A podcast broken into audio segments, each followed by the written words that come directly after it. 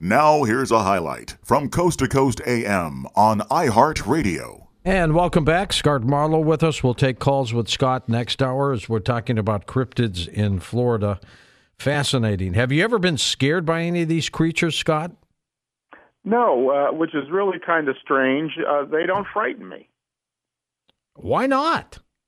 They just don't. I I don't know exactly why. They just you know it's.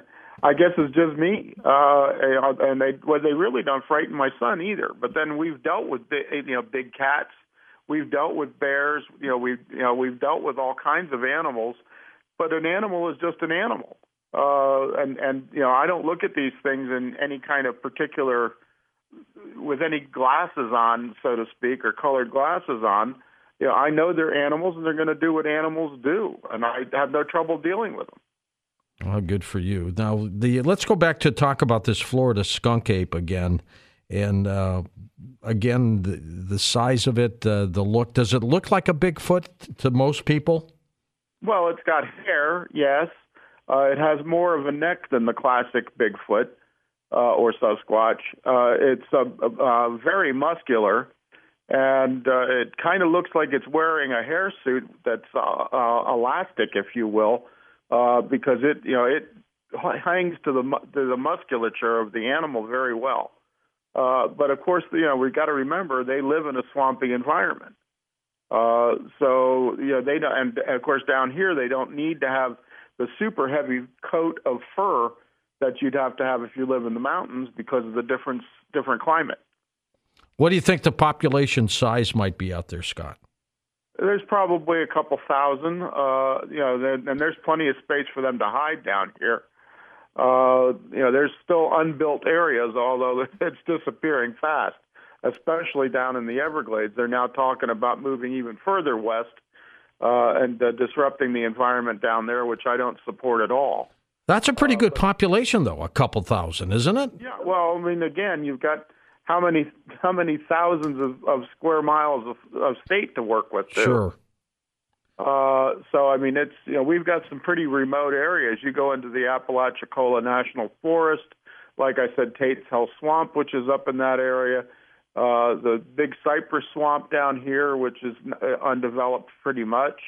Uh, the uh, area up north of me, the Green Swamp, boy, that's lots and lots and lots of space uh, Ocala National Forest going up into the Okefenokee.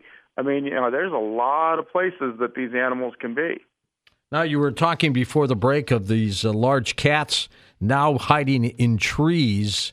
That's yeah. kind of scary. That's scary.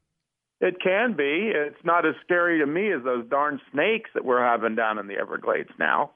Uh, you know, but then again, I'm a I'm an anti-snake person. I mean, I appreciate them. I don't want to do anything bad to them. I just don't like them. I mean, it's like Indiana Jones. Why did it have to be snakes? Uh, but, uh, you know, there's they're getting to the point that they're out of control in the Everglades. I mean, they're enormous.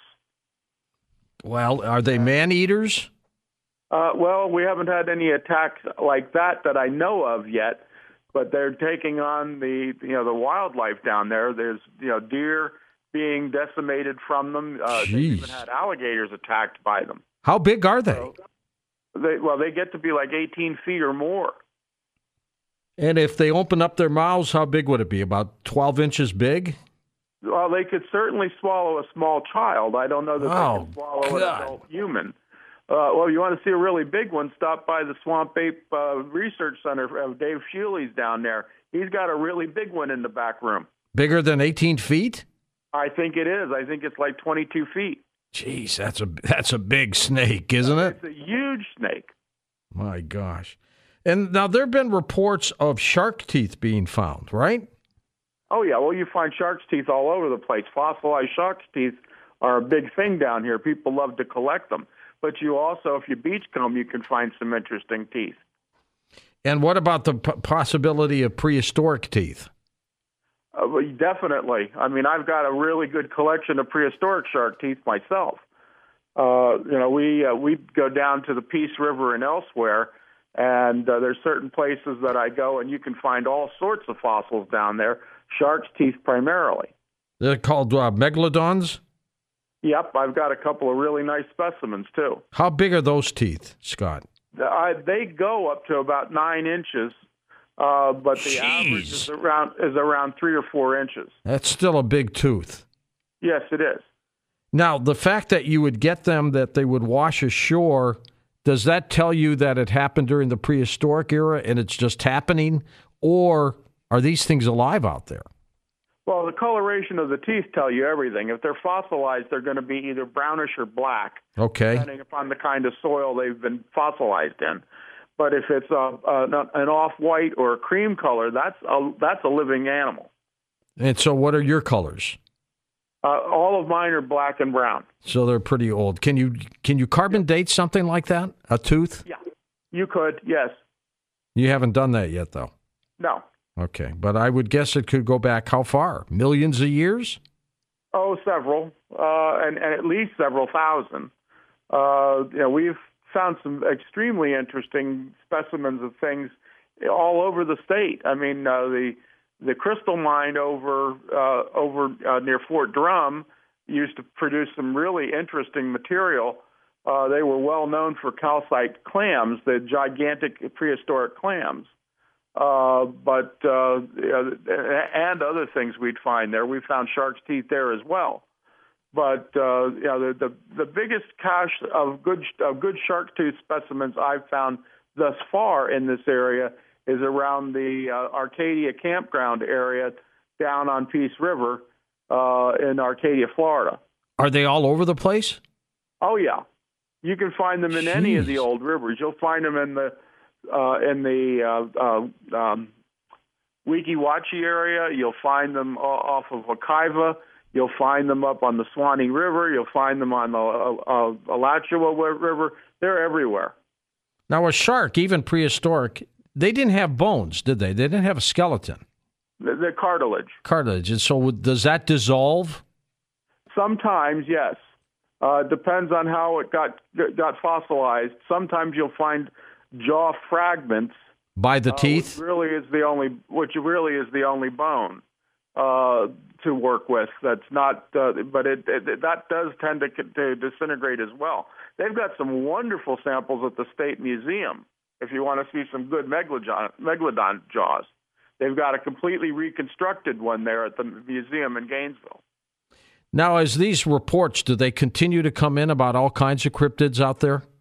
Oh yeah, yeah. I'm constantly getting reports. Most of them I can tell are, are phony and hoaxes. Why would people, are do that? Trying to punk me with that stuff, but uh, you know what can I what can I say? They get a thrill out of that. Well, they want to prove they're smarter than you are, and that's you know, if that's their game, that's fine. Uh, but it's it's it's kind of silly. Uh, but then again, the kind of people who want to perpetrate those hoaxes are juvenile to begin with. Yeah, absolutely. You remember the case a couple years ago of the couple guys uh, got a uh, uh, a costume and they stuffed it with deer guts. Uh, yeah, we're well aware of that one. Oh yeah, yep. I mean, people do that. Uh, they're trying to make money on that, or what? Well, they they were, uh, particularly one of them. Wasn't Uh, wasn't one a cop? Yeah, well, yeah, they, yeah one of them was a uh, worked at a, a jail in Georgia. But uh, are you there? Yeah. Okay, yeah, I thought we lost you. Uh, but uh, actually, the biker gangs uh, uh, that were down here for Bike Week in Daytona busted the one guy that was running around with the, the phony one in his uh, the back of his van, and Jeez. uh, you know he ran off with his tail between his legs. Will we ever really get the specimen? I mean, what what where is the? Do we have specimens of the skunk ape, for example? No, not at this point, but I'm sure that kind of thing is coming. Why can't, why don't we have them with all the sophisticated technology we have these days and detection devices? because because nature and particularly the swamp is extremely good at disposing of tissue. Has anybody ever been reportedly attacked by something like that? Uh, the only only stories I've heard were very questionable, but uh, I've never heard of uh, a, a credible story of a swamp ape ever attacking somebody. What about families of swamp apes? Uh, has anybody found little babies or anything like that? They've reported them, they've seen them, but uh, actually, some commercial fishermen down in the Keys saw a family of them swimming between the islands and 10,000 islands. Now, Scotty, uh, but, go ahead. Yeah, no, go ahead. What are people reporting outside of Florida, like in the state of Washington, when they see these creatures? They're not the skunk ape. What are they? No, well, they're they would be the Bigfoot or the Sasquatch which is a totally different breed and creature. Yeah, well, frankly, I lump all of the bipedal hairy primates in the Bigfoot category. I tend to go with the local jargon uh, in order to identify the particular creatures. So you so, would you would say though that on the west coast, state of Washington and places like that, the Sasquatch Bigfoot does exist. Yes. That's pretty remarkable. Oh, I'm sure of that you know, and I think I think there's a connection between them and things like the uh, uh, the red-haired giants from Lovelock Cave. Mm-hmm.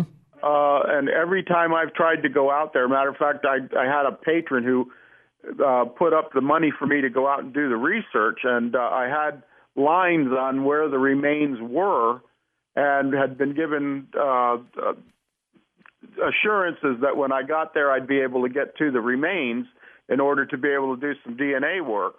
And when I got there, the Bureau of Land Management yanked everything away from me and wouldn't let me see or touch or get involved in any of it. Why not? I, they've got something to hide. Whatever it is, I don't know. My God, what a great discovery that would have been. Yeah, well, I mean, I'd love to, but uh, you know, all it takes is a tooth, and uh, you can get the DNA out of it and at least know what's going on. I saw some very convincing materials that uh, the, the mainstream archaeology is calling site picked, which is ridiculous. Uh, at the Calico Mountain site near uh, uh, what is it? Uh, uh, uh, that I can't think of it. Barstow, California. And uh, in any case, what what I saw were definitely handmade tools and prehistoric. Yeah, they are almost human-like, aren't they? Yes, and I'm not sure that these things that were going on haven't been going on as a result of, quote, Bigfoot activity, unquote. Because even the Paiutes called the red haired giants Bigfoot. Their equivalent of it, Satika. Could it be the missing link between man and ape? Well, I hate that particular terminology because uh, human genetics is not a linear chain of events. It's uh, it's a, a branches of a tree. So missing link really doesn't apply. But they could be a member of the family. That that would be one of the things that uh, uh, Dr. Meldrum believes, right, uh, or at least supports. And you know that's fine. It could be that, but until we catch one, we won't know. Well, that that is uh, absolutely true. Uh, these of all the cryptid stories you hear, Scott, and all the creatures, which one fascinates you the most? Oh God, I can't pick one. They all do. And you had mentioned that there's like some 20 down in Florida. We just mentioned like three or four of them. What else is yeah. out there? Well, among other things, the cracker dog killer. What is that? Uh, that's that goes back quite a ways. Uh, it's a uh, an animal that's kind of like a wolverine, from what they report. That uh, years ago used to go after the the the dogs that belonging to Florida Crackers. So uh, they they called it the Cracker Dog Killer. I think actually that it's uh, an otter. Are otters dangerous? They can be. They're pretty ferocious little things. You can keep them as a pet too. Really? But, uh, yeah, if you raise them from a pup, yes. Uh, but they can be pretty nasty, and they've got some they've got some teeth that'll gnaw you up pretty good. They've got that big flat tail, don't they? Yes. Yeah. Well, that's that's a beaver, but uh, you know they have uh, they have a, a, a rodenty body. What about large rats? Yeah, we've got the Gambian rats down in the Florida Keys. How big are they? Uh, the size of a house cat. That's a pretty. that's a pretty that's big rat. rat. yeah, yeah. Although I have seen some water rats up in the New York area along the Hudson River that are about the same size. These are these are amazing creatures, and again, I'd like to get back to the Thunderbirds too. I mean, those sightings still continue. Oh yeah. Oh yeah. You know, we we get a sighting down in the in the Keys every now and then of, uh, like I said, the pterodactyl-like birds. That's like a uh, that's like a featherless bird, right? Yes, uh, but the the feathered uh, feathered thunderbirds, I I get reports of those from oh Old Town that area, from uh, uh, Carrabelle, uh, Apalachicola, and uh, you know, and, and even down as far as Tampa, uh, pretty much yearly. Well, thunderbirds are creatures, birds to themselves, aren't they? Yes, they're very large. Uh, you know, like we said before, some of them are reported to be the size of a small plane. But uh, you know, they're it's hard to say because I that's one I have not seen myself. Where are they located? Well, the most of the reports come from the Midwest and the Rockies. Okay. you do get them around here once in a while. Can you imagine what a thunderbird nest would look like? Yeah, I can imagine. My God, it must be like 10 feet long or something like that. I, well, they're, they're going to be a much larger version of an eyrie from a bald eagle. Sure, and but the egg would be how big? Uh, well, the egg would probably be a good six, seven inches. My God. I'd love to see one of these things, wouldn't you? Yep. It'd be very interesting, yes. I mean that that that is fascinating, and especially the. But is there I mean, there are cryptozoologists, but you would not call them scientists, would you? Well, cryptozoologists are if they're dedicated to doing things in a scientific way. There's a lot of, quote, researchers, unquote, out there that haven't got a clue what to do scientifically. Right, exactly. And, and, my objection is many of them use these animals as an excuse to go out in the woods and party on the weekend. And, uh, you know, that's that's not science. That's not that's not doing any kind of valid work. Listen to more Coast to Coast AM every weeknight at 1 a.m. Eastern and go to coasttocoastam.com for more.